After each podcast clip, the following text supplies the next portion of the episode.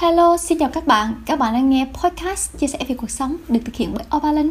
Chúc các bạn sẽ có thời gian nghe podcast thật vui vẻ.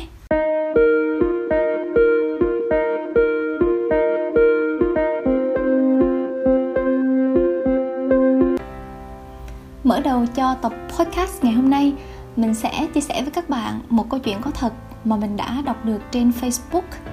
Câu chuyện kể rằng thì một hôm nhà văn Franz Kafka ông sinh năm 1883 và mất năm 1924 thì à, khi mà ông đang đi dạo qua công viên Steglitz ở Berlin, thì ông thấy một em bé đang khóc nức nở vì đánh mất con búp bê yêu thích. Thì lúc này thì ông đã cùng em bé tìm kiếm con búp bê ở khắp nơi, nhưng cuối cùng vẫn không thể tìm thấy. Ông hẹn gặp lại em bé ở đó vào ngày hôm sau để hai chú cháu sẽ cùng tìm lại một lần nữa. Ngày tiếp đó thì con búp bê vẫn bật vô âm tín và ông bèn đưa cho em bé một lá thư và bảo rằng búp bê đã nhờ ông chuyển lá thư cho em trước lúc rời đi. Và trong bức thư thì ông đã viết rằng bạn ơi, đừng khóc, mình đang trên đường để nhìn ngắm thế giới tuyệt vời này. Mình sẽ viết thư kể cho bạn về những cuộc phiêu lưu của mình. Đó là những khởi đầu cho chuỗi ngày mà ông thay mặt búp bê chuyển thư đến em bé. Mỗi khi gặp em bé thì ông đọc to những lá thư phiêu lưu được ông sáng tác và những cuộc trò chuyện về con búp bê yêu dấu khiến em bé mê mẩn. Và trong lần gặp cuối cùng thì ông đọc lá thư kể chuyện con búp bê đã trở lại Berlin. Và sau đó ông đưa cho em bé một con búp bê khác mà ông đã mua tặng em. Tất nhiên là con búp bê này không thể giống với con búp bê cũ. Vì thế, ông đã có đến kèm một lá thư giải thích rằng những chuyến đi đã thay đổi bản thân mình. Em bé đã ôm con búp bê mới và mang nó về nhà trong niềm hạnh phúc vô bờ và một năm sau thì à, nhà văn Kafka đã qua đời. Và nhiều năm trôi qua thì em bé trở thành một cô gái trẻ. Trong một lần dọn dẹp đồ cũ thì cô ấy bất ngờ tìm thấy một lá thư nhét trong con búp bê. Bức thư bình dị và có chữ ký của Kafka. Và trong thư thì ông đã có viết rằng, mọi điều mà cháu yêu quý có lẽ rồi sẽ biến mất, nhưng cuối cùng tình yêu sẽ trở lại trong một hình hài khác. Đó chính là câu chuyện mà mình muốn kể lại với các bạn. Thật ra thì trong cuộc sống, không phải lúc nào những điều mình yêu quý cũng luôn luôn ở bên cạnh mình. Và việc chấp nhận phải rời xa nó có khi là rất đau đớn, nhưng chúng ta vẫn phải luôn học cách để chấp nhận điều đó.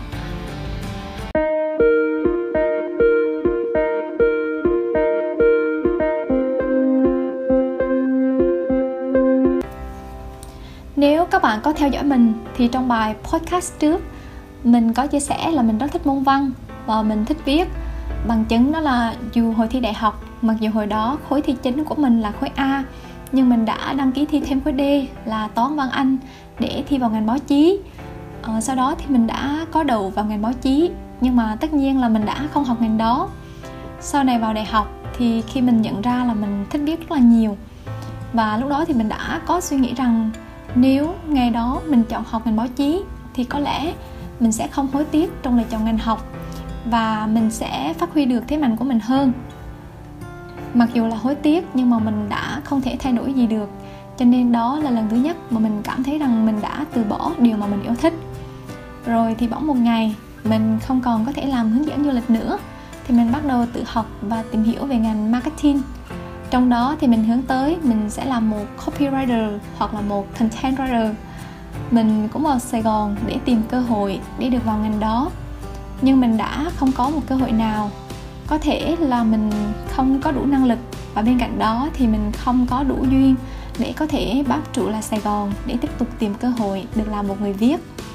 Thì đây chính là lần thứ hai mình cảm thấy rằng mình không thể trở thành một người viết được và mình lại từ bỏ cái điều mà mình yêu thích và giờ đây, vào một ngày mưa, mình ngồi trước màn hình máy tính, gõ những dòng này để chia sẻ với các bạn. Mình không còn nghĩ mình sẽ là một nhà văn, một nhà báo hay một người viết nữa.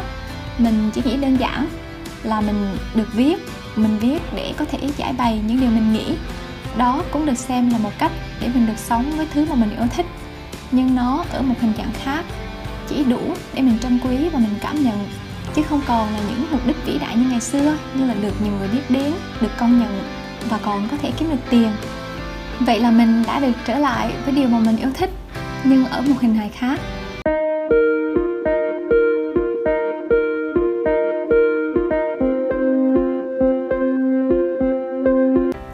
Có thể trong cuộc sống, bạn hay mình sẽ có những lần phải rời xa những con búp bê như câu chuyện trên.